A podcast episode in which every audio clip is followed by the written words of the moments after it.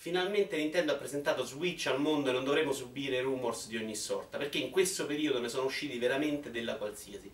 E un giorno Switch sarebbe stato più potente di Xbox One, un giorno avrebbe avuto pieno supporto alla VR, un giorno addirittura ho sentito che Switch sarebbe stato un calesse che lo succhiava ai cammelli il mercoledì e il venerdì pomeriggio. Ne sono uscite di tutti i tipi alla fine costerà 329 euro, più di PlayStation 4. Pare addirittura che in uno dei bundle ci sarà all'interno un cappio a collo, così la console si impicca da sola e la facciamo finita.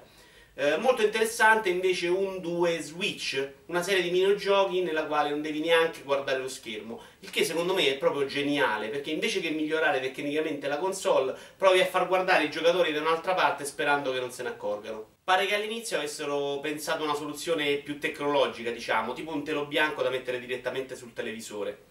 L'online sarà gratis all'inizio e a pagamento poi, che è proprio una cosa tipica del marketing. Prima ti fanno assaggiare il codice amico e poi quando te ne innamori te lo mettono a pagamento.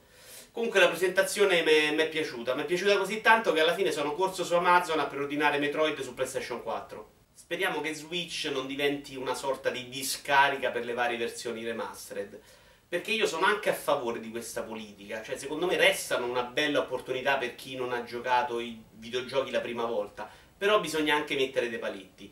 Una bella ragazza la migliori col trucco, ma una che è alta 1,20 m e pesa 120 kg, secondo me hai voglia a lavorare con la risoluzione.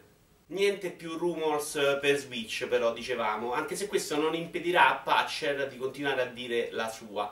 Uh, per chi non lo conosce, Patcher è un analista e il suo lavoro è quello di cercare di prevedere in che direzione si sta muovendo l'industria videoludica. Non che ci prenda sempre, per farvi capire il livello del personaggio, per lui Trump era favorito per la Brexit. Il problema di Patcher, ma degli analisti in generale, se vogliamo, è che quando diventano famosi cominciano a dire la loro praticamente su tutto su quanto venderà PlayStation Vita, su quanto sarà potente PlayStation 4 Pro, su quale sarà il prezzo di Scorpio e addirittura su quando cambierà le gomme Michele Zalumiere. E non fate nemmeno gli scemi, perché Michele Zalumiere vende comunque più pezzi di PlayStation Vita al mese. Che poi inevitabilmente si finisce col parlare di effetto Nostradamus, perché se provi a dire la tua su tutto, su qualcosa prima o poi ci prendi, ma è culo, non lungimiranza, tipo Nintendo con il Wii, insomma. Nintendo che non sembra voler credere nella realtà virtuale, il che è un peccato se pensiamo che sono stati comunque i primi a credere nella nostra voglia di sembrare degli imbecilli mentre giochiamo. La realtà virtuale comunque è una gran cosa, uh, finalmente possiamo immergerci in questi mondi incredibili a 360 gradi, una tecnologia innovativa soprattutto se pensiamo che questa volta non c'è neanche bisogno di fumare dell'erba a parte i limiti tecnici, è davvero difficile non rimanere abbagliati da questa tecnologia. Chissà dove ci porterà fra 5-10 anni la realtà virtuale. Ecco però, da, da, come una persona immagina sarà la realtà virtuale nel futuro, puoi capire molto di lui. Perché un ragazzetto giovane si immaginerà dei mondi reali, con grafica fotorealistica, dove muoversi liberamente e sparare.